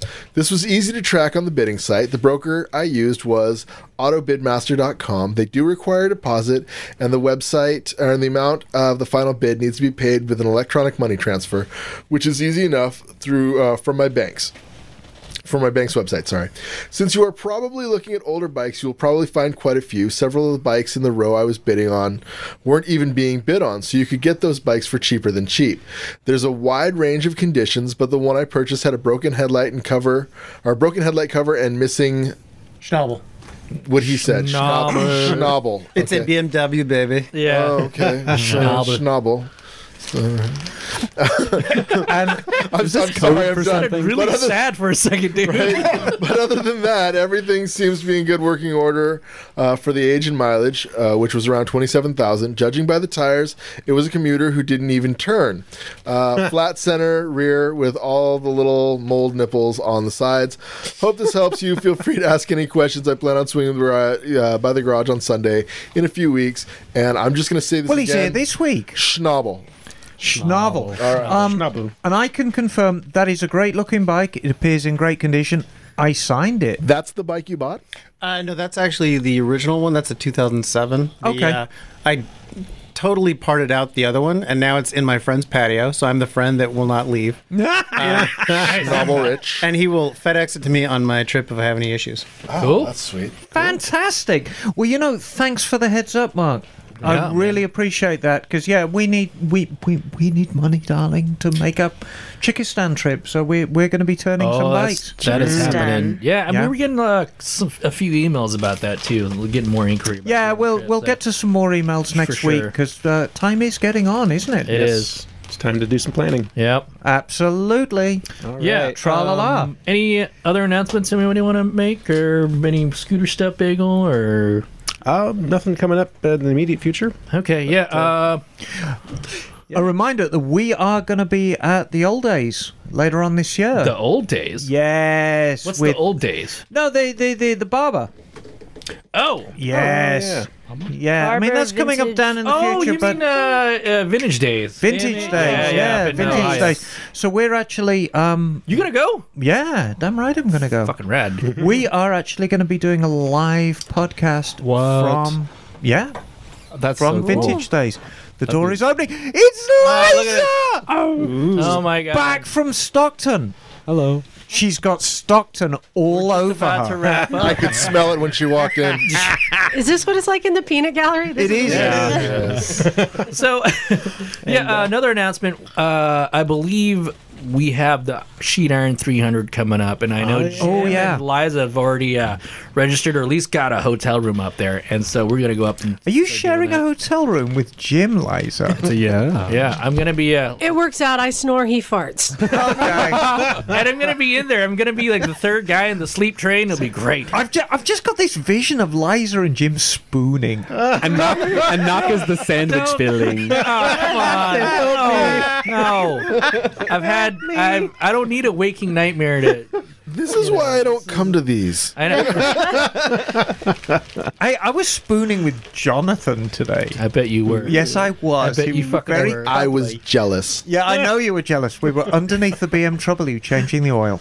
I almost joined you. So anything else? Are we are we good? No, I think it's That's time it. to go home, isn't Yeah. it? Yeah, let's wrap we've it up. kept these people here. Yeah, we've, So- we've wasted our listeners' listening enjoyment for the last hour and a half. Yes, Exactly. but I do I do want to thank everyone for uh, for listening to yet another episode, and and especially thank our Patreon subscribers for helping support the podcast and the garage. It is very much appreciated. yes. And I would especially like to thank Emma Bagel and Knock for stepping up and running everything today while I was gone. I appreciate Uh, that. we were shitting bricks earlier, baby. A little bit, Yeah. Hello, bricks. Um, we got it sorted though. But yeah, we uh, we had a kick-ass day at the garage. Yeah. We had a Productive. great podcast. It's been a good day. If anyone asks, I wasn't here. Yeah. like to uh, thank our guests Stephanie, Mustafa, and Mark for coming out and hanging out and chewing off. Yeah, their ear a thanks, little bit. guys. Yeah, it's great to and, be here. um, Thank you for having us. thanks for being a badass chick, Stephanie. Yeah, totally. Word. Yeah. and- Thank you safe- for sharing us your trip. Yeah, and safe travels, and please keep in touch and let us know how things go. And uh, maybe Alaska. next next time you're in town, maybe we'll have you back on again. Take photos of bears and stuff. Yeah. We're talking about actual From a bears. distance. Yeah. Yep. yeah. Yep. So, um, all right. So I think that's it for tonight. Uh, I'm Bagel. This is Knock. So long as Sayonara. that is Mark. Bye. Emma, darling. Uh, Stephanie. Moose. Evan. Jeremy. And in the peanut gallery, it's Liza. and we out. Cool, cool.